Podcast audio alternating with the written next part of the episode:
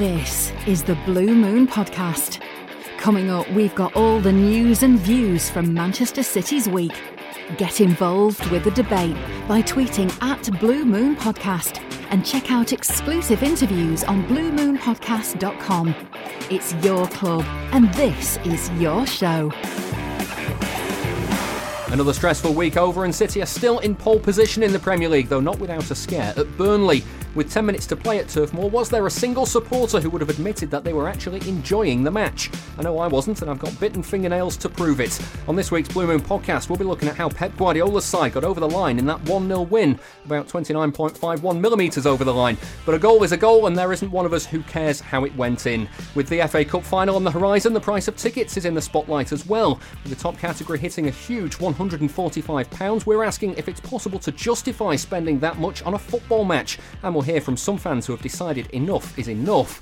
Howard Hawkins talking mental strength, something that will no doubt be important as Leicester come to town on Monday night, and the Foxes are about as close to a bogey side as City have these days. I'm your host, David Mooney, and with me in the studio I have two of City Twitter's absolute finest the man behind the numbers at Stat City, Adam Carter. Hello and we're in esteemed company with Stephen McInerney. How are you doing? Hey, all right. Not too bad, thanks. I uh, first off, Adam, I need to address this because uh, your mates have been getting in touch with me all over Twitter. Um, so I, have got to ask, what's your favourite stat? I knew this was going to come up. um, I, the one coming up is that when we play at Wembley in the FA Cup final, it'll be our 14th appearance, excluding the Tottenham games and that'll be we've appeared at the new stadium more times than the old stadium now. Oh, that's, so. good. Oh, that's good. Yeah, my my favourite. It's not really a stat, but my favourite kind of coincidence is that when City were relegated in uh, 97, 98, the two games that sent them down were QPR and Stoke.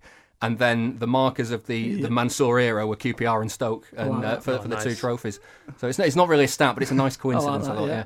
yeah. Uh, anyway, we're distracting from the from the main point. Uh, the title race, Stephen. How are, you, how are your nerves holding up? I can't wait for the season to end.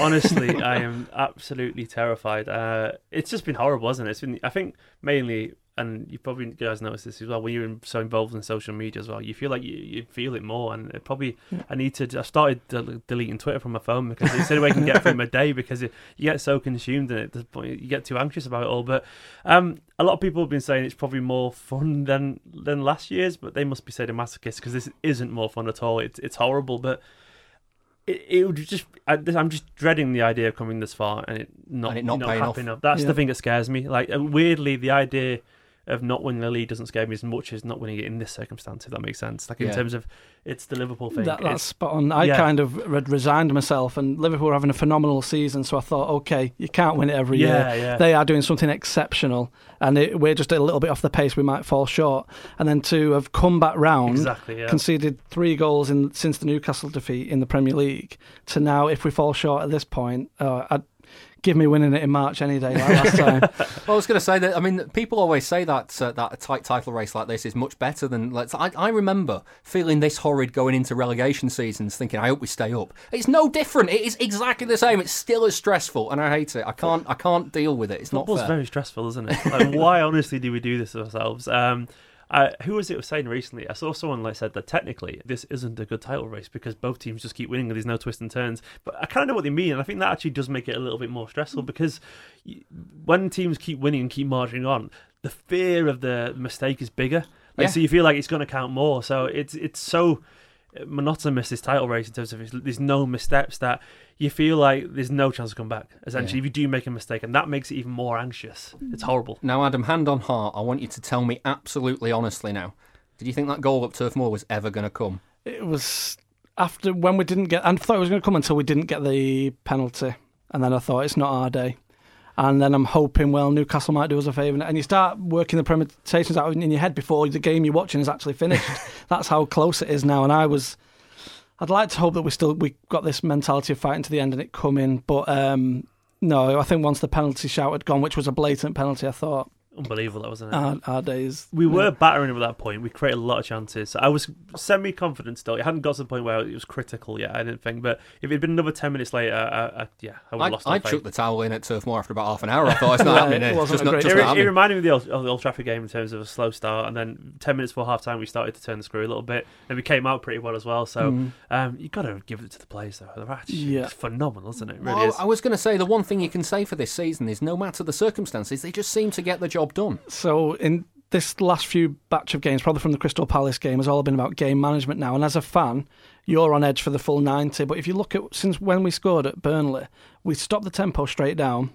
R- Raheem Sterling was intentionally walking around the pitch with the ball, lending it to Silva, lending it to Gundogan. Jesus did it a number of Uh, times. and that's obviously the intention because the game management there now for that the nerves of steel to be able to do that because I'm desperate for them to go forward and go for the jugular at one 0 and there was periods where there was almost a walking pace and I think if a Liverpool fan who's not got that stress of us watching our team would think that Burnley simply weren't like meeting us in the in the match but they actually were Yeah. it's just Pep's management and he's actually changed his style I think in, uh, over years gone by where he might have been a bit naive Um, you can't call Pep naive but no, I agree. I know, get where you're coming from. Definitely. and the, the game management now in these last few games has been absolutely nerves of steel, like you- like you say. This City team is so far away from his Bayern and then his Barca team because they're so much more pragmatic when they need to be. You would never see a Guardiola team bring on two centre backs, you know, go four centre backs on the pitch at one point. We had literally all of them there. I I love that because it's almost. It's it's like he's absorbing what will make him stronger. You know, like all the things that could harm him, he absorbs them and becomes stronger himself. Never well. the fear that it might invite pressure, though.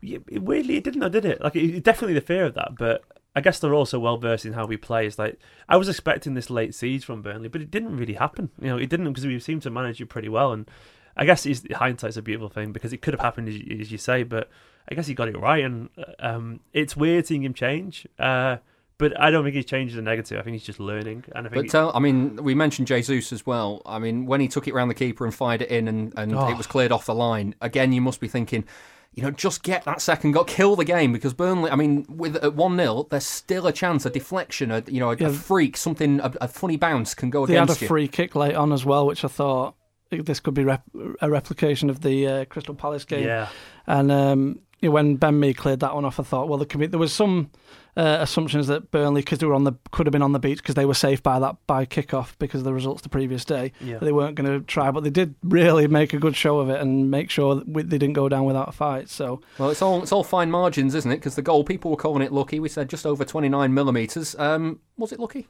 a goal's a goal, isn't it? Really. So I'm going to clean my hat on that. I think I think we deserved the goal. We'd earned it. We we absolutely peppered them.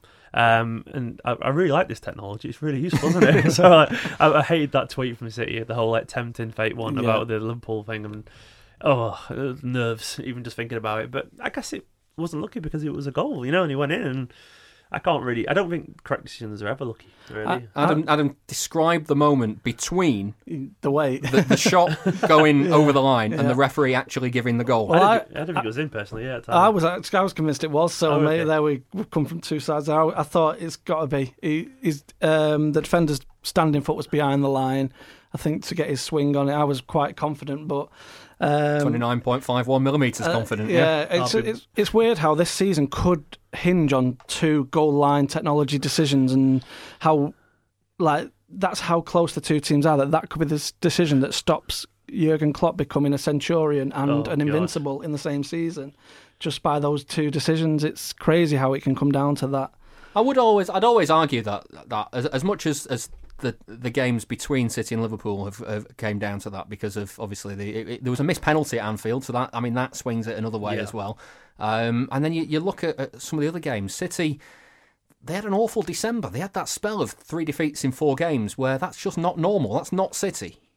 Yeah, I mean, I think it was it was when you it's weird because if you average it out over the course of two seasons, I mean, those defeats in terms of numbers look quite normal, but we'd become accustomed to this incredible, unstoppable Guardiola machine. Is it 192 points now or something Yeah. that, Yeah. available, Combined, something yeah. like that for this season? That alone, still obviously six more to play, but yeah, that that kind of spell.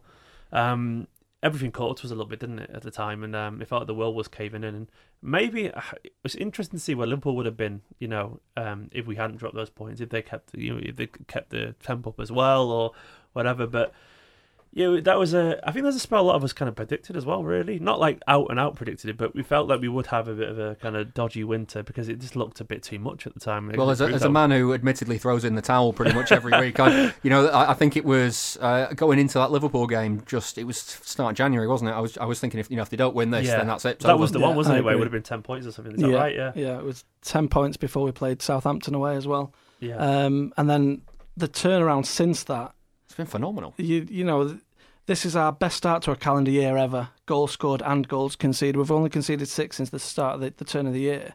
Uh, we're usually averaging around 15 at this point. That's for a Pep Guardiola team to because we always well, I feel we've got this reputation of not being as solid at, at the back, especially under Pep. But it's actually been one of our saviours. This it's totally underappreciated, isn't it? Like we're unbelievably good defensively Yeah. in terms of. I don't think we get the credit. No, we just it's it's because we defend as a unit, I guess, and like there's individuals don't tend to stand out as much, and it's Mm. as much about stopping the t- chances before they're um before they're there, I guess, in terms Yeah. of we snuff it out. It's we're just hyper organised. Well, the Burnley the the thing, Burnley isn't it? game kind of puts that into i- i- into the picture. What was it? Was it no shots on target Mm, yeah. from Burnley and no corners? And uh, you know, Burnley at They home. They play for that as well. and don't that's, they? that's what they play for. And Pep knows that that's their uh, their it. talent, and he's, he's obviously nullified that But that's his third game now, obviously at Turf Moor. Um, and they've always been quite tight. I I think it was two one. Was a couple of years back? Yeah, when two, nil nil. two then- one nil nil one nil. Uh, or was it one all? Uh, Uh, one- one, all, one all wasn't Dino yeah. scored, Yeah. doesn't it? Yeah. But he's obviously um he, he, he was going back to that whole idea that he learns as well, and to to limit Burnley like that, and the crowd. Looked like, I wasn't at Turf Moor, but it looked like they were up for it, you know. And obviously there was a decent. Uh, there was definitely application from Burnley, but to limit them, um, people, yeah, as you said, they just don't give the credit that he deserves for that because that takes some doing. It really does. It was uh, goal number twenty for the season for uh, for Sergio Aguero. Only the second player to have done that in uh, in six seasons. Adam, he, he can't. It, it seems daft to think about when we were talking in Pep's first season that, that he might not be a Pep Guardiola style striker. When you look at it now, doesn't it? it's just f- phenomenal record that um, you just know he's Mr. Big Game Player. Um, And little game player and every yeah, game well, player. that- He you does, get, it, does get- it all the You get the stat pad uh, Twitter brigade who, when I throw a stat out, it says, yeah, but how many against the lesser teams? But if you just take his record against the top six, it's ridiculous. He turns up every game. The, eight goals this season against the Big Six. Yeah, like and there was a bit where in the last few moments at the, at the derby, he, ch- he chased Ashley Young down in the corner flag, oh yeah, the, and the passion. He's this last. He's almost took on this ta- this um, ch- title surge or uh, title running to heart. He's, he's so fired up, and it's not just his goal. to him. There's seniority to his way of playing. He was made captain uh, for one of the games. He just leads by example. He's just was. Be gutted when he goes. For me, he yeah, he's the one that I think is honestly irreplaceable. Because how do you uh, well, how do you replace your, your highest ever scorer and the guy who's essentially part of your identity these days? He's more than anyone. Well, he's had the defining moment of this kind of era, I guess. Um, and it, it's it's not the goals he brings. It's there's so much more than that. As you're saying, it's like it's the big moments, like that. The goal against Liverpool, for example, on the third of January. That that left-footed rocket of a shot. No one else in world football scores that kind of goal. But no it's, one. it's it's not just that. It's it's the variety in the Yeah. goals. Like he's for someone his size, he's quite good in the air. He can, you know, he can. He, be the fox in the box and, and poach a goal when you need him to. He can run with the ball from the halfway line, beat a few players and slide it in. He can smash one in from 35 yards. He can, you know, can bend it round defenders, left foot, right foot. Bounce He's off got four people, he? everything. Yeah. he's got absolutely everything. Which once again how do you replace him? And it's what he brings in terms of his status. It's the whole cliche as well about people genuinely fear a name on the team sheet. And Aguero is falls into that category. He's one of the biggest legends to ever play the game over in this country. Now he's gone to that point. Uh, I think some of, some of the press maybe begrudgingly give him that title because it's just not as popular conspiracy theory stuff because he's in shirt. He's in some shirts, but but I think okay, uh, people weirdly I still think he's underappreciated by the, the wider community. People are willing to just put him down to be a stat pad or whatever. But when you look at his moments in big games and it's oh, I'm, I, I just don't know. How, honestly, don't know how we'll replace him. I think we won't. I think we'll have to adapt something else. Like we see Bernardo coming through, and he looks obviously the heir apparent to, To David. David Silva, yeah. and then like obviously our centre backs have gone a slightly different way, which is kind of fine for like the way we play. So we don't need a company really, even though we're still obviously seeing his importance in the title race. I think we can be we can be a different way as we've seen with Stones and Laporte at their best together.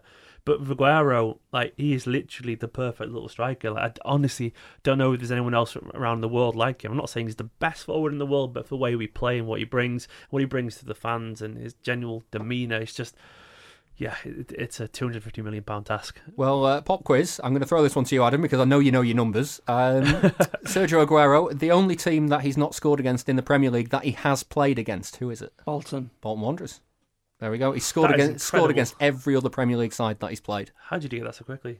I'm gutted that he put me on the spot there. I usually like a bit of warning, but yeah. I think I nicked it off his Twitter a few days ago, so I, that might be why, uh, why I knew the answer. Um, uh, just on, I mean, on the other striking front, uh, Gabriel Jesus. A few have, have tweeted us about this. Um, he did very well after coming on at, at, at Burnley. He's not had many opportunities in the last few weeks. He has has been injured this season as well. Um, do you see him kind of? How do you see him being in this running? Because he's he's very much definitely the second striker to Aguero, but that doesn't mean he won't have his uses. Someone correct me if I'm wrong, but I think he's only made a couple of starts in the past few months, like you know in the league and stuff like that. So he's. I'm not saying it's like a, a, a worry because the likes of Stones and Sane have struggled to get games as well, and these are two very senior players. But I think, I think in general, going back to the Aguero thing just for a second, I think there's a bit of a second man syndrome behind Aguero because pretty much all these you've had loads of great strikers at all. We really have had very good strikers who have not anywhere hit the heights anywhere near what they're capable of because Aguero's there. And I think Aguero smothers the likes of um he smothers Dzeko for one, you know, and uh, not in a bad way, just because he was just so good. And I think Gabriel Jesus, um, when he started to get one, one of the games at the start of this year, he started to score plenty of goals, as we all know. Um, and I think he's very much uh, a confidence player in terms of he does need, you know, like 10 games to get going and get that confidence in front of goal. And I think his overall game struggles from just literally being the rotation striker. Whether he's good enough to take over the Aguero mantle, I honestly don't know. I, I think he's potentially brilliant. Like um, I really think he is potentially brilliant. Like that bit of skill against Burnley, Yeah. uh, some of the goals he scored, like the composure, the last minute last season. You know, to, the composure to do that Mm. uh, in such a big moment. Crystal to- Palace this season. Yeah, exactly. Yeah, yeah. He he had a very mature head on his shoulders against Burnley. I thought down that left Yeah, side yeah, as well. It was weird to see him on the left side, but he did um, put in a mature performance in there. I'd love to see him get 20 games in, in good circumstances, not Phil Aguero being injured. I'd love to see him be able to play 15 to 20 games, you know, and get a run because he's so young still. Uh, he obviously has everything as well in terms of he looked as well in January. He was dribbling a little bit more as well. He, he was taking people on, which is what we saw when he came over as this wonder kid um, from Brazil. And I, I would love to see that game a little bit more, but I think he's very his performance is very stuttery. Um, Adam, Uh, you, you mentioned him on the left. Mm. Does he pose a threat to Sane in the final two games? I think based on Sane's performance against Burnley, we were all crying out for him to be recalled. He got his starting lineup recalled and he was nowhere near as efficient as he is coming from the bench, and I'll probably get slaughtered for that. oh, trust me, Um, I've been slaughtered as well. yeah. saying that, but it's, it's fair. It's true though. Um, he he did a good uh, he did a good game there. I, I thought he looked accomplished there. He was what we needed in the game at that point. And like I said, uh, Sane was ineffective with uh, Zinchenko down the left side, and um, I just can't. The Sane, uh, the Sane situation is just completely. Was it? Do you reckon it was because of the of, of the way Burnley played though? Because there wasn't a lot of space for Sane to work in. Um, in general, uh, yeah, it, it- the surface was pretty poor. I think there was a lack of cohesion down the left hand side with Laporte feeding Zinchenko and Zinchenko feeding Sane. You could tell those players hadn't played together quite a lot, um, and there was a, a lot of hesitancy, and there was that kind of thing where a player plays a pass and neither of the people pick it up, and it was going between the players quite a bit. With Zinchenko and Sane kind of both look at each other and say, "Well, that was your ball." Had a There's a lot of that. Yeah, he? there was a few of that. But um, he's in, uh, Sane's fresh. He should be fresh. He hasn't been playing anywhere near as much as the likes of you know Sterling or Bernardo. And um, even if there, like essentially, no one minds if there's no space for him to run into. But there was definitely moments where you think, come on, there is a bit. At least show a little bit of drive and energy. I'm not saying he has a bad attitude or anything like that. I'm not going to be as definitive as that. But he definitely. I think he's a little bit, and obviously arrogance is a good thing sometimes. I think he's a little bit entitled, you know, a, a, a tiny bit, but he can be healthy, as we know. Like probably the second greatest player in the world is the most entitled man in the world, you know, in, in terms of Ronaldo. But I think sometimes I wish we'd seen a little bit more. Um, it's such an easy word to say, but you know, hunger and like a a little bit. I was uh, I was going to suggest the word umph. Umph, that's the Mm. word, yeah. Like, uh, like just like, get, I feel like Sane at his very best still in terms of that wasn't Sane at his best, even though there was no service. It just wasn't. Sane at his best runs at someone, he he jinks past someone, he does it, he tries that. Even he's do, he's done it in games much harder than Burnley before, and people are entitled definitely to um uh, have you know down games and whatever. But you just you just you just hoped, given the kind of pleas for him to start and how much he's not played, to see a little bit more. Now the circumstances obviously difficult because match fitness and playing. Well, I was. I mean, I was going to say on the on the flip side, Adam, you talked about Crystal Palace before. He was. I thought he was pretty good at Crystal Palace, and that was one of his only starts in in the the recent run as well. It's like it can't be easy to just be thrown straight back Yeah, into the fair. squad. Yeah, I, I just can't put my finger on what I thought this was going to be Sane's year after the last few seasons. I thought he we we could have a potential Ronaldo. We're talking about Ronaldo like we're talking. He's got the credential to probably go on and, and achieve that, but it's just not clicking for him. He, he played well against Palace. Um, he saved us twice in the Champions League, uh, Hoffenheim and Schalke. Um, and I just, you know, he's got those match-winning performances in him. Tottenham a few years ago, um, and I just think I can't put my finger on why it's not happening and what because you think right, he's, he's earned his way back in from the subs bench. He's starting now. This is going to be his run. He's going to drag us th- over the finish line, and it's kind of stuttered already that before it started. yeah. Yeah. I guess there is the off-field stuff. I mean, he, he's become a father, hasn't he, for the first time this Mhm. season and so on. And I think there was a little bit of heartbreak post the World Cup kind of snub and so on. And I think he also, ma- uh, Uh, once again, it's a wild guess, but I guess it must be difficult being the golden boy and all of a sudden like Sterling and Bernardo would be fantastic. Like he's not in the team because he's he's not not in the team because he's not played well. He's, it's because the other two have just been sensational. So like it. It, it probably is a little bit hard for him at times to take, and I can imagine the kind of person he is is an element of like I want to be in that team, and Yeah. I just he's quite young and he's a n- new dad, and you know, so there's a lot of factors that maybe come into it. Yeah. Uh, final word on the uh, on the Burnley game. Um, Kyle Walker has uh, has answered his critics. Oh, he's good, isn't he, at the moment? Yeah, I thought when he made that mistake against Palace to concede the penalty, and Pep kind of made an example of him around that time, I thought, oh, he's lost his way. Uh, but he's actually, on Monday, if he plays, it'll be his 50th game this season. He's the most capped outfield player after, uh, obviously, Ederson. That's why we brought you in, to, to just know these numbers off the top of your head. Um, and I really thought the writing could be on the wall. I know it sounds extreme because he only had a couple of bad games around that December time, and Danilo came in. And then I think, did Danilo get injured, and that was Kyle Walker's way back in again? Yeah. And he's been great since then.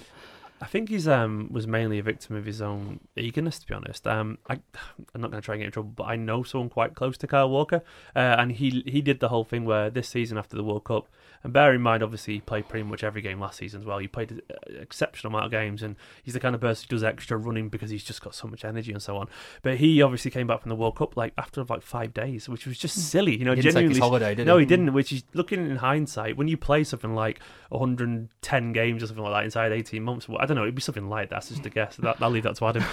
but uh, but in general, yeah, you're gonna have a, a down patch, and he he definitely wasn't at his best, was he, for a good couple of months, and his energy, like he didn't have that same turn of pace as well. Actually, I remember thinking people were beating him.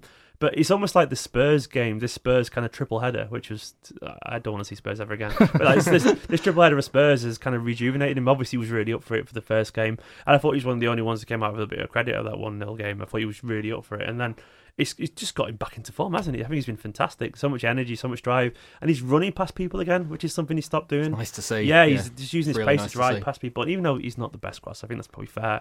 It's just his sheer presence and the fact that he takes up so much space with his pace is causing And there, trouble. there was a couple of clearances at the end of the Old Trafford derby that I just Yeah, thought yeah. that's accomplished. That is, he didn't panic. He he got He was rid of composed it. on the ball yeah, as well, wasn't he? composed. Yeah. yeah, definitely. Yeah. Uh, right, well, if all goes to plan, there is the potential for City to crown off a domestic treble at Wembley later this month, but not everyone is going to be there to see it. We've been speaking to some fans who are far from happy with how much the FA Cup final is costing. I've been taking a look at the ticket prices and what it means for supporters.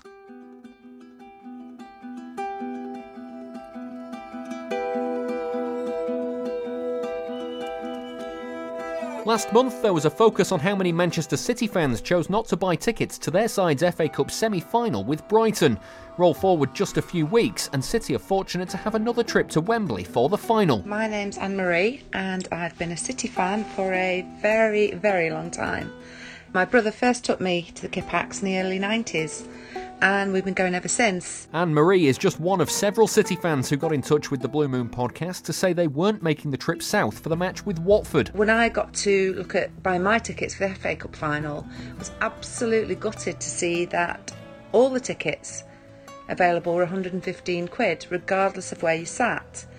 There is no way I can justify spending that amount of money on a football match. The £115 tickets are the second most expensive available, with the £45 and £70 options already sold out.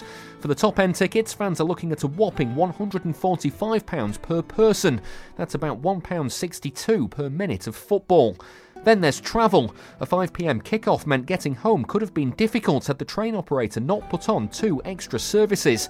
Even then, return rail fare will set you back around £90 for the day, or you could fork out an extra £100 for a hotel room. Being a City fan's already a very, very expensive business. I've got a season ticket. I share a season ticket my son. We've been to all the League Cup games, we've been to all the FA Cup games, we've been to Champions League games. And just because we follow a rich, successful club does not make us rich, successful fans. With City going all the way in the League Cup, making it to the Champions League quarter finals, and reaching the FA Cup final, it makes 60 matches that the team will play this season. Is it any wonder that fans are feeling the pinch? It's a far cry from when Anne Marie was watching City against Stockport and Macclesfield. In those days, going to Wembley in a cup final was just a dream. So actually getting to the semi-final against Man U in 2011 was one of my standout matches. This season I took my little boy to the League Cup final.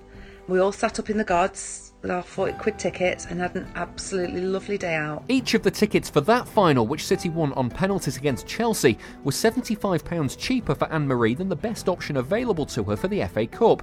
And she's not alone in choosing to miss out on this latest Wembley trip. I'm Lewis. I record the City Eye podcast along with my mate Jordan. I've been a City fan all my life, 24 years old. Uh, Dad was a big blue. That's how I, I become a City fan. Lewis is another who isn't going to this year's Cup final purely because of the cost of the tickets. I've chosen not to go to the FA Cup final. I can afford it. Um, I can get down there, not a problem. But I just think, you know, at some point people have to make a decision as to whether or not they want to spend the money. Um, and I've decided that you know enough's enough. The narrative that good fans will do whatever they can to follow their team only puts the power into the hands of the decision makers at the top of the game. Lewis believes that the only way to get fairer prices for supporters is to simply refuse to buy tickets. I don't think them ticket prices are fair at all. So I've decided, you know what, this ain't for me. I'll just I'll just stay at home or go to a pub or something and watch it there. I think people need to make a stand, and uh, I'm making that now, and I, I won't be going. I'll be watching it on the telly. What might add insult to injury is that the available prize money for the FA Cup this season has been doubled. It's left Anne Marie asking why tickets are still at their highest ever level. It really baffles me that if there is money being generated, that absolutely none of it is being shared with the people at the grassroots, which is us. 115 quid to go and see an FA Cup final is beyond me, and unfortunately, it means I'm not going to get to go, which I'm very, very cross about and very upset about. There are no doubt many more City fans with similar stories to Anne Marie and Lewis. Fans are not made of money, and just because a team is successful doesn't mean that supporters are more able to pay ridiculous prices. As things stand, football is a luxury more and more of us just can't afford.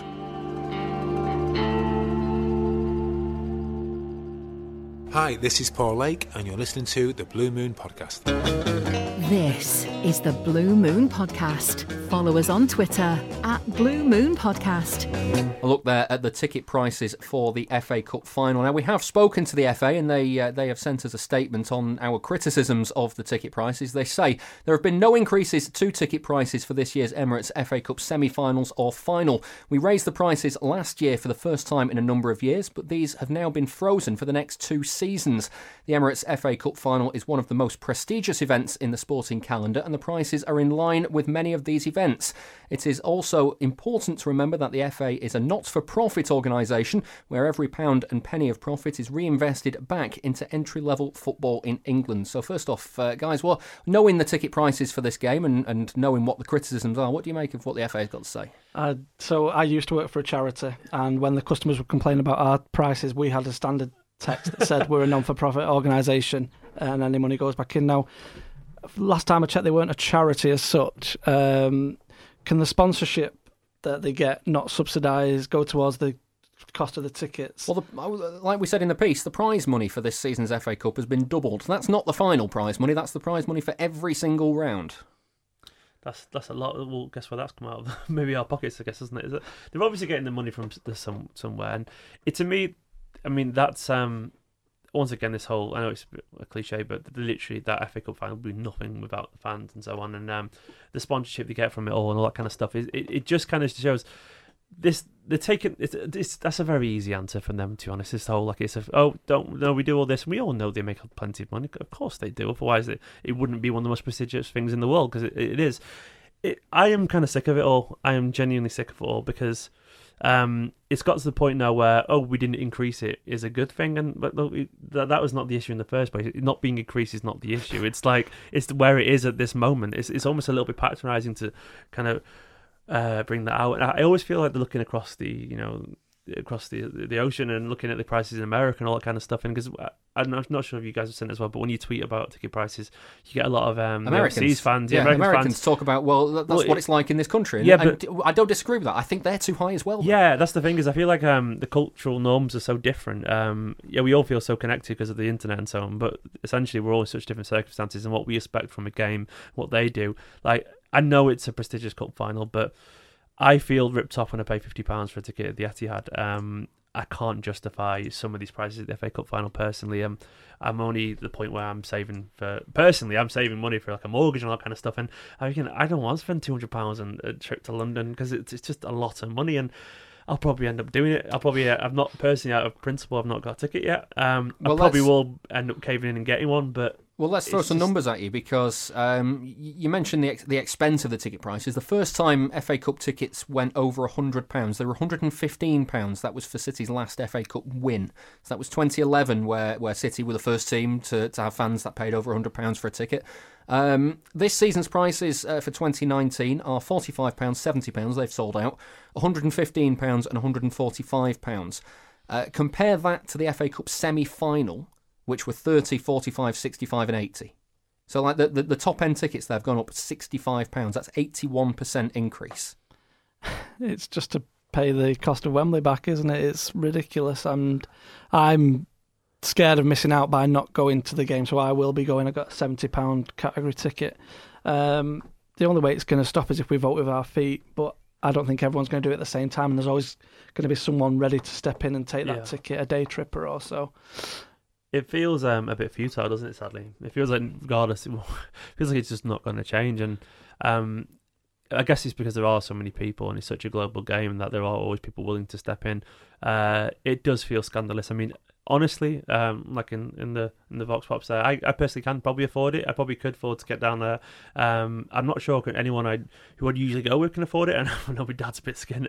Uh, well, I, I mean, like things like that. But the point that I that I think it's crucial to make at this stage is, no matter what other people tell you, if you decide that you're not going to this game because you can afford it, but you think the ticket prices are too high. I've got the ultimate respect for you. I don't. You are not a bad fan, not at all. It's just I, remember. It's weird when you think about it because I um I remember a few years back one of my favorite bands, Radiohead, like they played the MEN Arena, and I remember getting this was probably about five years ago, and bulking at the price of like sixty five pounds, and then with ten pounds adding fees, seventy five quid, and this was a band I would probably see once, you know, in a lifetime, and I remember thinking that was too much, and like, and all of a sudden you think, wait, that how can I be willing to pay forty pounds more for the FA Cup final for a team that I watch pretty much every week? You know, like it just seems like it, there's a bit of a kind of um. and when it's on free to air telly as well. Yeah, it's like I understand why anyone would go. I understand the fear of missing out because I've got it, and I said before I'll probably cave in.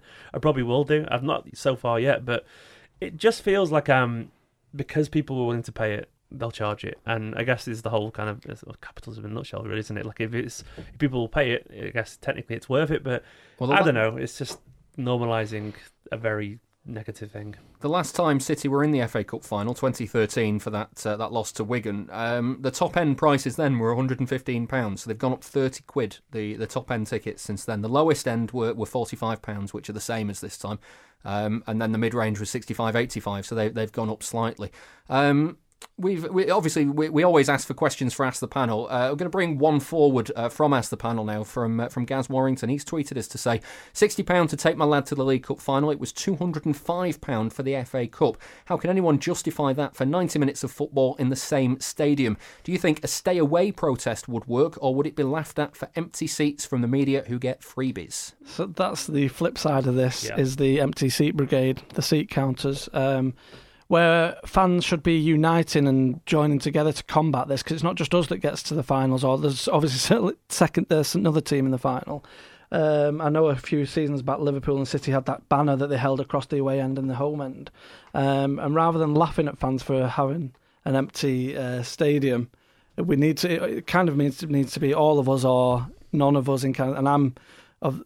I'd have to everyone get on board before I'd be leaving my It's- seat and uh, voting with my feet. It's become so toxic, hasn't it? The social media side of it all, because essentially it got to the point where um, people are splitting hairs and over the finest of margins in terms of anything they can get a one-upsmanship over in terms of empty seats. Or I've seen someone tweeting today about, oh, that they only got six retweets in 20 minutes or something like that about football teams. It's- it's got that petty to the point where if people need to get together, and only a certain bunch of fans, and maybe it's probably telling that it's the away fans who obviously take things a little bit more seriously. But when when it when it comes to getting together, we're pretty bad at it. Weirdly, given the fact that once again we're all more connected than we ever should be, but we're very bad at it, and I, don't think it'll sadly change because I think The, the problem is, and we noticed this a few years ago. I, I, I when I wrote for the website Typical City, we tried to, to get a bit of, of momentum behind the idea of, of standing up and walking out of the game when the, the PSG ticket prices were announced for, for City in the Champions League, and the, the overwhelming response from City fans tended to be the team need our support, and I get the FA Cup final. It's that the prices are not set by City, so the kind of like the hands are tied on this instance. But there are times when sometimes you just have to go. You know what? I am prepared to give up the thing that I love in order to change this, and that's I think that's what it needs fans to do.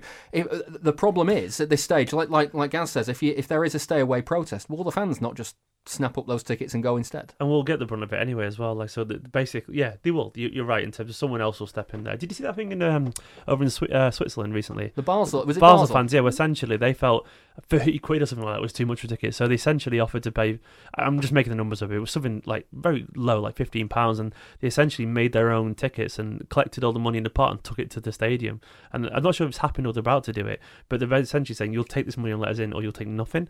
And that, I mean, I just cannot. Can you honestly imagine that happening over in England in terms of with the tribalism and the, and the, the general kind of toxic air around fans? But something like that, something really dramatic, uh, needs to happen. Um, we, I mean, we can do it. We can get together as a fan base. Remember the Eriksson thing, you know, the uh, that petition which I started by the way, which is weird, which is a small claim of faith a long time ago. But um, it can be done. It's just I just can't see it changing. I think we've gone too far down one path, and I think there's too much interest in the game that people will be willing to step in some way or another. Um, not that there's anything wrong with that. It's nice. People want to go, and people can afford it. Some, but I feel like it'd just be nicer if, if everyone felt more included. I think the players, the have put 26 coaches on for the final. That's a nice. I think they realise that just because they're successful, it doesn't mean the the fans are rich and successful and can afford each final. So I think that deserves some plaudits. The fact that the the club are trying to do something. My supporters club have put have put the free coach on as well. So we are rallying round as a community and as a football base, but it needs to be everyone and it needs to be as far away from ridicule as it can be, because that's that'd be my fear. That as soon as I get out of my seat, there's a screenshot on Twitter uh, that we've got those empty seats. And Yeah. it's- One one other one other criticism that we've got. Um, how I mean, it was announced after the forty five and seventy five uh, and seventy pound prices had sold out. That was that was the earliest I could buy tickets, and my- the the cheapest I could get them was one hundred and fifteen. Uh, a couple of days later, it was announced that extra tickets were available at those prices, and That's, that's, shocking, that, I mean, it? Genuinely shocking. when that. people have already paid over the odds to then release the lower prices again, But people know that's they know that's going to happen. They know that there's no way that's like a, a surprise to them. Like, oh, so we got thousands and more tickets. That genuinely is like, um, it's the whole like supply and demand thing. They know they'll ship more because it's about to run out, and then they'll release some more if we get to there. But I think that is genuinely scandalous. There's, there should be some kind of like trading standards and stuff like that. Like you can't uh, put a limited amount of certain price tickets, make people pay higher, then just release them lower again.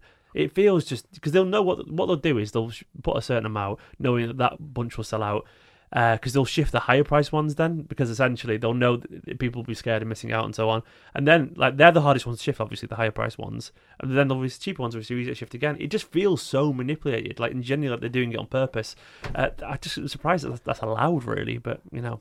I'm not surprised at all. I guess at the same time, it is what it is, isn't it? How many tickets are left?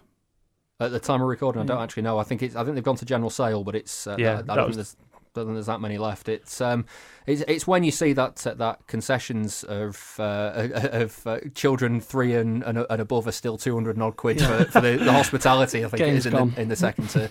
uh, anyway, now it's not just the FA Cup final tickets and scheduling that has upset some fans. We've had an email from Barry Tiernan who says, "I wanted to give my view, being an Irish fan and travelling over. The last few seasons, I've visited less and less due to increased ticket prices and airline fares. Games changing days means I've lost out on a lot of money as well. For example, I'd only booked two weeks ago Leicester at home, and then it got moved to the Monday. The flight was 120 euros. I hate to reminisce about days gone by, but I used to get over 11 or 12 times a year, book flights early for a day trip for £30 with no chance of it being moved.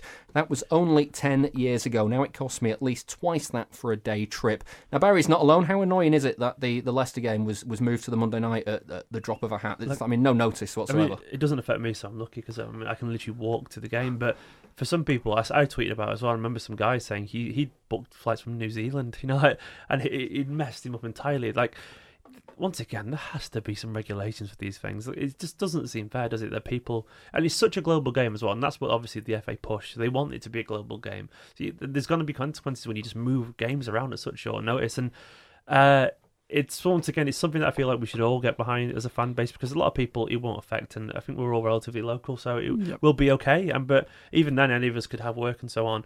Uh, but we wouldn't have to book flights and accommodation, all that kind of stuff. We'll just have to watch it on telly, you know, if we can't go for whatever reason. But it's something that I feel like in general I wish people got behind more, and fans of other teams because it's not just us affected. I'm sure it affects some Leicester fans as well. Uh, I feel I wish it was something that as a bunch of supporters up and down the country, and, and I'm sure it probably happens at championship level as well. You know, I, I wish we got together and made a point about this because that's where you feel like uh, something that's very it's more winnable in terms of we all got together and made a point about moving games at short notice because it affects travelling fans, away fans, and so on. Uh, even if it doesn't affect me personally. I would be willing to help support anyone it does affect, you know, because it's just awful. People have so much money. But Adam, if you want the TV money, you, have, Yeah. you have to eat the cake, don't you? Well, if you want the TV money, it's the match going fan that suffers. Um, you think of the VAR experience again. It's the match going fan that doesn't. We can't see what's going on. Uh, the the changing kickoff time. It's the match going fan that suffers. If you're watching it on telly, you'll watch it on telly in your armchair at uh, four o'clock on a Sunday or uh, eight o'clock on a Monday night. It doesn't matter to you. So the the brunt of it all is it's the match going fan. And we're just there to be the audience for their TV spectacle. It, it it's feels tiring, like isn't now. it? It's really tiring at times. Well, all of that aside, let's get actually to the football. Um, how, how do you see this weekend going? Uh, Liverpool go to Newcastle, uh, City host Leicester. Tricky one. I'm I'm hoping there's some uh, Nou Camp hangover for Liverpool. Obviously, they've Yeah. got another tough trip away to Newcastle. I think they'll put on a show. City Uh, lost there. Exactly, it's a tough place to go, and hopefully that I always compare our results to Liverpool's results, and obviously they've got to go to St James's. We lost two one. Um, hopefully Newcastle can do us a favour, and then we. I've just got this fear of if Newcastle do us a favour, we'll take our foot off the gas.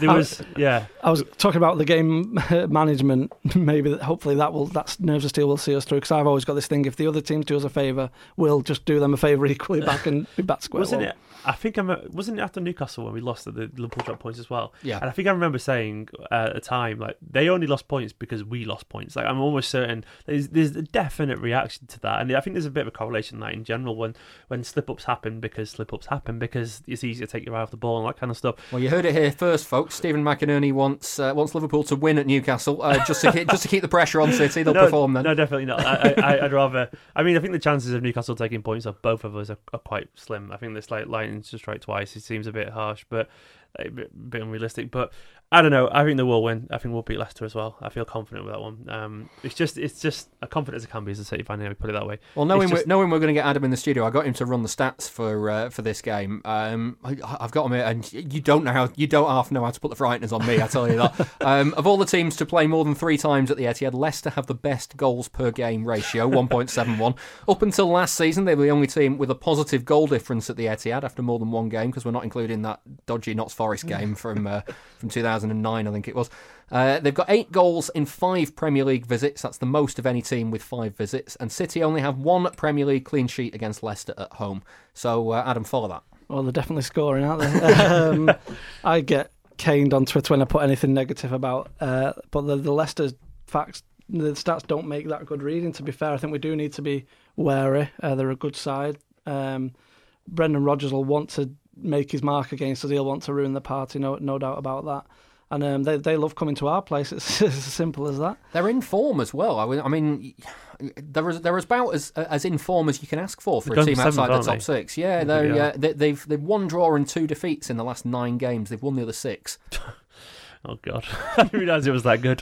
Uh, they've got a good bunch of footballers and a manager who's trying. You know, he's a decent manager. He is a good manager. Um, they are uh, maybe the fact that they'll come out as maybe that will help us. Weirdly, maybe I think we'll be. I don't think there's going to be any commitment issues. I think we all know that. I think the players are so up for it, and obviously those who've seen the likes of Aguero, as we talked earlier, is really driving this team. And maybe if it's um, a bit of a shootout. I think we'll win if it's a shootout. I feel like we just, you know, look at the Spurs game, for example, um, the one we don't want to talk about, but that we still won that game on the day, you know. So like, I think we'd all accept that again. We'd take that on Monday, but um, yeah, strangely, I think it's the last day of the season that I'm more nervous about. I think it's because it's away and it's because it, on paper it's easier and oh, I don't know. It's a weird one because if you know s- uh, disrespect to either of the teams, but if someone says to you you've got to beat Leicester and Brighton to win Yeah. the league, if you don't do that, you don't deserve to win the league, in my opinion. Especially the, right way around as well in terms of Leicester at home. and Yeah, yeah. away, yeah. It's not good. Um, I, having said that, you could. There's definitely an argument to be said that Newcastle, sorry, Newcastle, Liverpool have got the harder games out there too. You know, in terms of Newcastle, uh, Wolves. yeah, Wolves. Wolves are the exact kind of team you don't want to play in the last game of the season, other than a Big Six team and so on.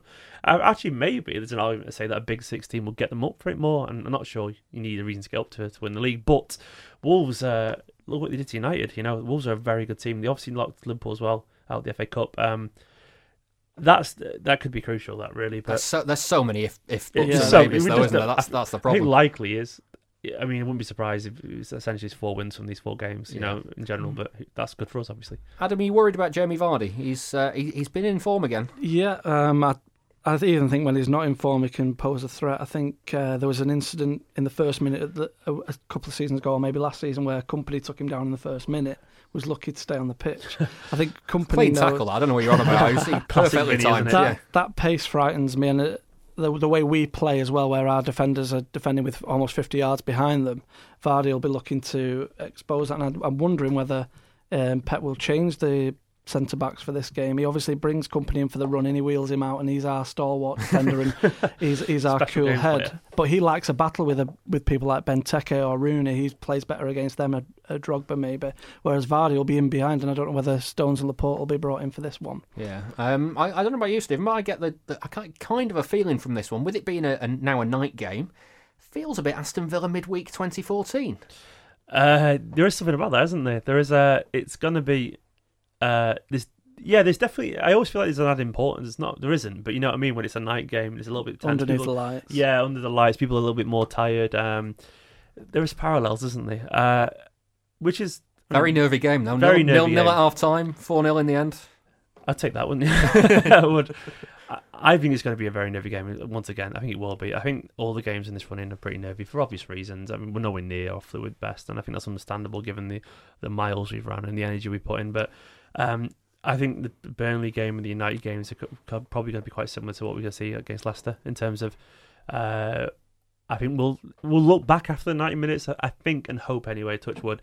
We'll look back and go. Actually, we were probably more in control than we realised. That's what I hope will happen. But uh, during the ninety minutes, it'll feel like torture. I think that's all the games recently. Yeah. The last few with when you look in hindsight, you think actually we weren't Back- under that much pressure. It's the emotion that you endure enduring it that you think, oh, what could go wrong? And then when you look back, you think actually they've not had any shots. We've had most of the ball, we, like we do most games. It just feels awful. It just at feels minute? awful Yeah. when you when you live in it. Yeah. You don't want to live inside my head when you say what can go wrong because there is so much that could go wrong in my mind.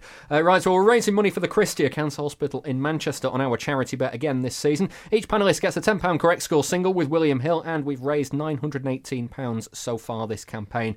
One game this week. Let's have some predictions. Uh, Adam, what are you going for? Uh, Three one. 3 1 is 17 to 2, which is £85 if you're right, Steve. I'm going to go just two one. Uh, 2 1 is uh, also 17 to 2, which is uh, £85. And because we are, I, I asked you all privately before the show, uh, you all said 2 1 as your first pick. Uh, but Stephen, you got there first. Um, I wanted 2 1 as well, and I typed it into my notes beforehand, but then, you know, change it when, when I get when I get pipped to it. Um, so I've been left with, with not really much options. I've gone for my usual tactic of going for the previous result and go 1 0, which is uh, 10 to 1 and £100 if I'm right. You've got to be 18 or over to gamble. Prices can change. And for more on responsible gambling, visit begambling.co.uk. troubleaware.org. Now it's time to hear from Howard Hockin. He's talking about mental strength.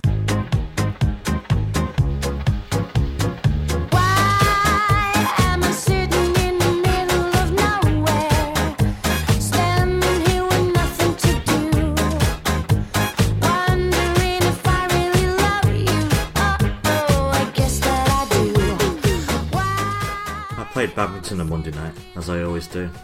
I lost the first game. I wasn't very good. I'm not sure I'd recovered from the stress of the previous day. It's taken a lot out of me, as you may know.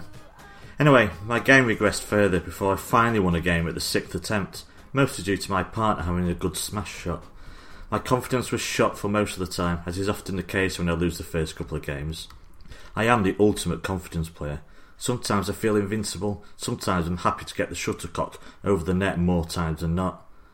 Apart from my many other obvious reasons and flaws, I could never be a professional athlete because the mental side of things would need too much work and there isn't enough time in the world. But it's a topic that's been on my mind a lot recently, not because of my badminton woes, but because of Manchester City Football Club. Mental strength. Mental strength is something that will surely be a key factor in who wins the Premier League this season, especially when the bar has been set this high again. Because if I, as a fan, cannot handle the stress of this title race, God only knows how the players deal with it. When the going gets tough, the tough get going, as Billy Ocean once opined. He knew. So does Pep. He talked about mental strength after the Burnley game, commenting on the mental strength to react with the problems the team had without the likes of Kevin De Bruyne and Fernandinho, important players. He added, Every press conference I say the same, but from the deep of my heart it is incredible. The world is littered with players of immense talent playing in lower leagues, or even not at all. It's also littered with players of modest talent who reach the top because they had the drive to do so. Players will have been conditioned to deal with situations like this title race. They will all have their own ways of coping. But until you're in the heart of a race like this, one that's almost unique, where a single blink can prove fatal, how can they really be sure how they will react? Retaining a title takes mental toughness. It takes a desire to play with the same intensity as the season before. That may explain why no team has done it for over a decade, though poor recruitment by successive champions hasn't helped. And now, at the fabled business end of the season, this run of games is a strain mentally as much as physically.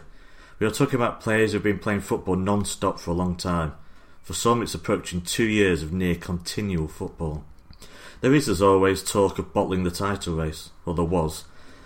It's not the first time, and it won't be the last. United bottled it in 2012, apparently. Liverpool bottled it in 2014. Spurs bottle everything all the time. It's an easy narrative that suggests that football teams can't just lose a game of football. They must be weak to do so, especially if they do so from a previous position of strength. We're thankfully past that point now. Two teams who have amassed over 90 points have bottled nothing. The only bottling is going on behind them, the race for the top four resembling a city coach driving through Liverpool's back streets. But what must be clear by now is that if, if City win their final two league games this season, mental fortitude has to have played a part. Whatever club's budget, whatever their financial might, that alone does not win you 14 league games on the bounce. And here's where Pep comes into the equation. Any football manager is more than just a manager of football matches. He or she is a manager of people too. Success depends on firing up the players, motivating them, managing them, caring for them. Look at United under Mourinho and now Solskjaer. There was and is more than tactics at play there, just as there was the previous times Jose poisoned whole football clubs. The mental side of the game may well be a key reason why Pep was always adamant that a quadruple was not a possibility. He knew that he had the talent and the players to do it, and the depth in his squad, but fighting on four fronts takes more than fresh legs and good ball control. The strain mentally of game after game, with so much on the line, would always take its toll. For him, it was inevitable. And it's not long since sports psychology was mocked and derided by Fleet Street's finest, the old boys' brigade that still think footballers should get pissed when they want to, and wonder how footballers can be depressed when they earn so much money. Psychology is key, though, as is how you handle being a professional athlete. A tennis player who draws level by winning the fourth set is more likely to win the fifth. A penalty scorer in a shootout who celebrates wildly is more likely to see his teammates also score subsequent spot kicks. A team that is two goals down and look dead and buried suddenly scores a goal, and immediately the whole feel of the game changes. Momentum and psychology. Gareth Southgate is one person who is well aware of the importance of mental strength, Perhaps this explains England actually winning a penalty shootout under his tutelage. The FA hired Pippa Grange, a psychologist who has been tasked with improving the team's psychological resilience, and they're one of the very few football organisations who are alive to the opportunities that analytics offer in the sport. As Southgate said early in his tenure, I think there are things we can work on with the team to help develop mental strength. I think mental resilience is generally a product of the experiences you've been through, so we have to tap into those. So come next Monday and the Sunday after, City players will step onto the field knowing so much is at stake. More at stake than there is for Leicester, and hopefully more at stake than there will be for Brighton, who I hope will be safe by then. There's more to gain as well, though. I've sensed nerves at the start of the past two games, and Leicester are dangerous, but they've come too far not to be focused now. They won 12 league games on the trot to get to this point. They won at Old Trafford, they beat Spurs, they won a penalty shootout at Wembley in the Carabao Cup. They've passed a lot of tests. So it's over to you, lads. Up to you to show why you're not someone like me, who gets nervous when a Labour councillor knocked on the door yesterday, worries that a bout of rain will cause all our foreign players to hand in transfer requests, or fears an opposition goal every time they enter our half. You're thankfully not like me, so good luck and bring it home.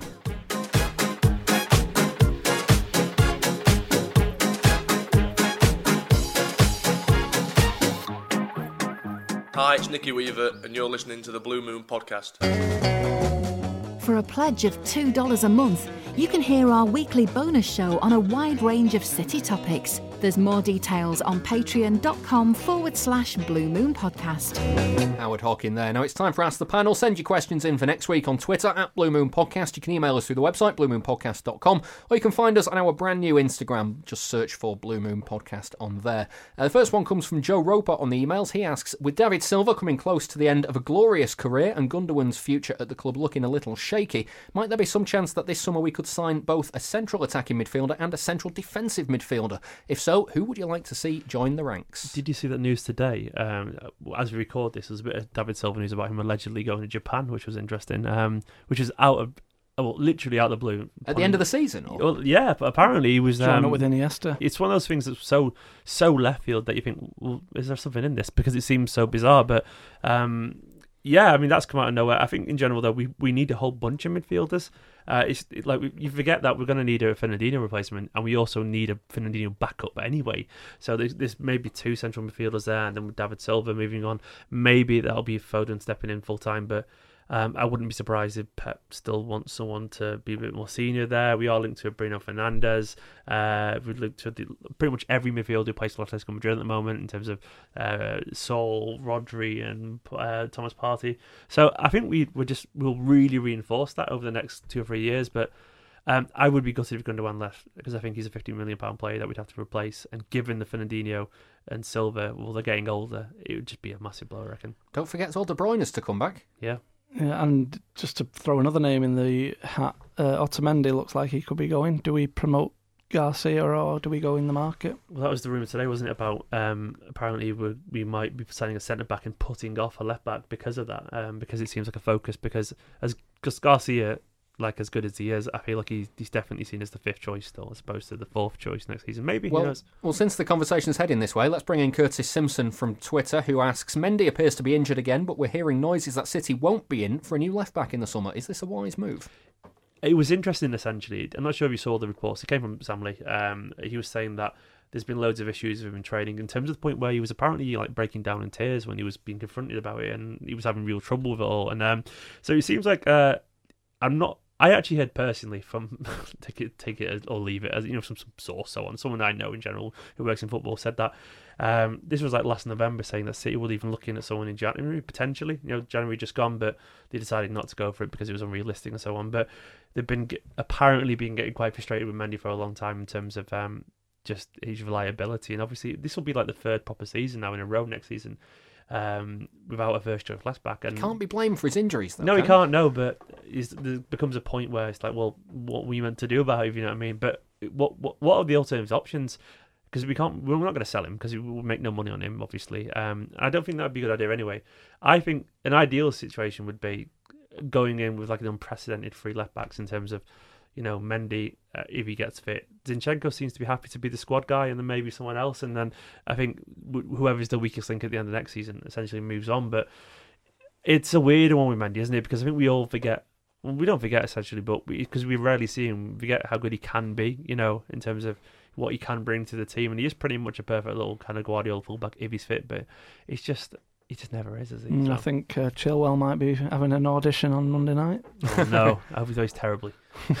yeah. Well, uh, CJ Kohik on Twitter asks, "What are the chances that any gaps in the squad could be filled with academy players next season?" Adam, do you do you reckon? Uh, do you, re- would that be a wise move, or, or should City just just be, you know, like they always have done, go into the transfer market? Well, the Jadon Sancho saga has forced me into the thinking of we need to start bringing players through like Foden just to erase that stigma that oh, if you're a young player at City, you're not going to get into the first team. And I think Foden has proved that if you stick around and you're willing to fight, I'm not saying Sancho wasn't, but he saw his path limited and good luck to him. He's doing amazing at Dortmund. But I think we need. I, I'm more than happy to bring in a, a younger player and allow them to bed in. Obviously, success won't necessarily come off the back of that, and it, we need constant success. So it's it's a balancing act. But I'm more than happy for us to bring in some younger players.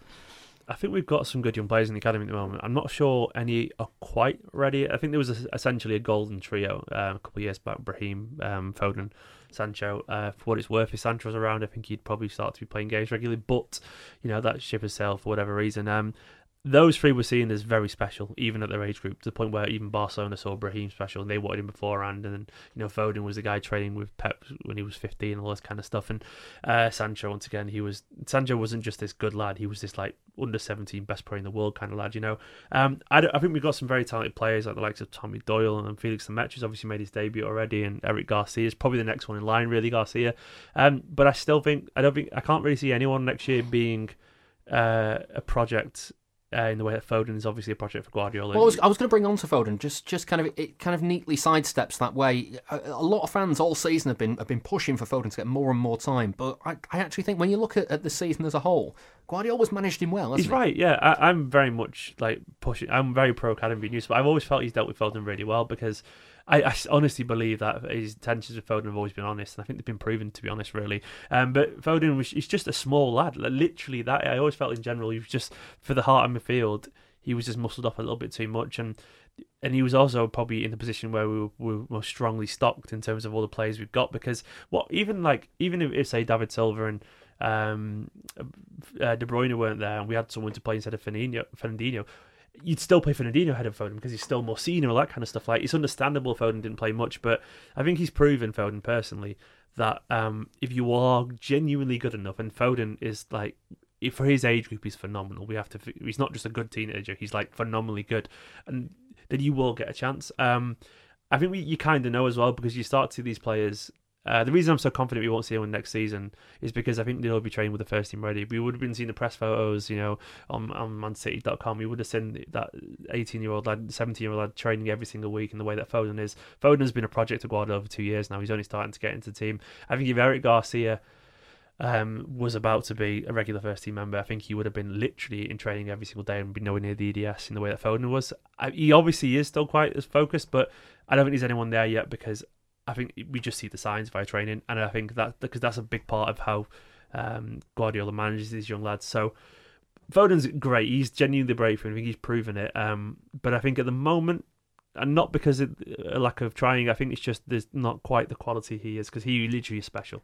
And uh, we'll squeeze one more question in. I think uh, Matt Butler on Twitter asks, "What's your view on the celebration kit, and what is your guilty pleasure kit that you've had that City have had?" I, and I suspect the fact that he's asking for our guilty pleasure kits, I suspect Matt quite likes the celebration kit. Uh, my first guilty pleasure kit was the one. It was yellow with a black stripe down towards the left hand side. It Micah was, Richards at Everton. Yep. No, I'm going. I like that one. I'm going before that. It was Oh, 97. Kinkladze. Yeah, 97. They were uh, playing Oxford away. Yeah, I think it was the third kit for one game. Yeah, and they did, I don't think they released it. That was my guilty pleasure. This celebration one's awful. Steve? Oh, um, do you remember the all white one that Mark Kennedy wore? Yeah, that's Yes. my guilty. That's 'cause not I- a guilty pleasure. That's a good Oh, kit. yeah. Yeah, but I I think it's For it to be a guilty pleasure, it's got to be a bad kit that you I, I think I think I think I remember thinking it wasn't very nice, but I liked it because when I was a little kid, I looked a bit like Mark Kennedy essentially. so like uh, I I remember really liking. Now that was I think it's not a guilty pleasure, but it's one that's been largely ignored. I reckon uh, from that era. Um, my first kit was the um. The, you remember the purple and white striped away one? Yeah. from Ninety was it ninety? What that year was that? 90, 94s, is it? Yeah, something like that. around Yeah, that was my first kit. And actually, you know what my guilty pleasures are? All the goalkeeper kits that Eike Immel, Tony Coton, wore because I loved all the them. yellow Eike Immel one from '96. I Yeah, had the orange Coton. one. I, I hate the orange one because um, I I was sick in it. I, when I was a kid, I was I was sick as a child, Was that and, 'cause of and the I was orange? wearing that, and I just I've always associated it with being ill. I remember I was a keeper as a kid, and uh, like yourself, you? Yeah, I was. as well? I'm, I Um, still am, but not yeah. very. Yeah. And I remember um, we had a guy doing our drive, like he was like a builder guy. He's like, "Oh, I know Tony Coton," and he said he'd get Tony Coton to sign that um, kind of yellowy, kind of Yep. weird patterned one with the kind of weird stripe through the middle. And he got Tony Coton to sign it, and I believed it for years. And I'm thinking, actually, looking back, you probably just didn't. Just- It was probably yeah, just- just just probably scrolled on himself. And, I, and I've only, only, literally, only probably recently, is about six months ago, thought that doesn't, actually that probably wasn't real because I told that story. So I was like, do you know what? You definitely didn't know Tony Yeah. Like, what? Though having said that, I wouldn't be surprised if Tony Coton did just go to a pub somewhere around at, at the time. and But si- yeah, be signing like- things. My uh, my guilty pleasure is anything yellow. I just for some reason I, I just like the, the Micah Richards one. The Yeah. I mean that one you were talking about, Adam. I loved, uh, but the the ghost green. Um, that everybody hated in that final Pellegrini season. I Oh, the quite- um, we go in the dark one. yeah, I quite I quite like that one. that's great That fun. reminds me of Sevilla away. Yeah. Oh, yeah. That's Still, great fun that kid, though, wasn't it? Really, it was good. It I became loved a meme, so it was good fun. I loved it. I loved it. Right, well, two more Premier League games to go, and it's looking like it's going to go to the wire. We'll be back next week to look at the picture going into the game with Brighton. The best case scenario is that it's over and City are champions, though that is surely something of a pipe dream. The worst case scenario, well, that doesn't really bear thinking about right now, does it? On this week's Patreon bonus show, we're discussing City Academy graduates, and that's available for everyone who backs the show by $2 per month or more as a thank you for helping us out with our running costs. We have also packaged and sent out all the final badges, bottle openers, mugs for all the old Patreon reward tiers, so if you're expecting any of them, they should be with you very soon. Special thanks to my two guests this week, Stat City Adam Carter Cheers. and esteemed company Stephen McInerney. Thank you very much. I'm David Mooney, and we'll be back in seven days' time. See you then.